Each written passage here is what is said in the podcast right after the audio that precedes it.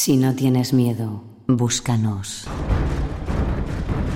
Por el gran boquete abierto en la pared de sílice, tanteando el espacio que le separaba del globo, salían las antenas lanza de un enjambre de bíborgs. Tan ciegos como los topos, tan laboriosos como las termitas, tan inteligentes como las ratas. La respuesta de los bíborgs fue una lluvia de garfios que abordaron la barquilla del globo con estremecedora precisión. En Radio tres.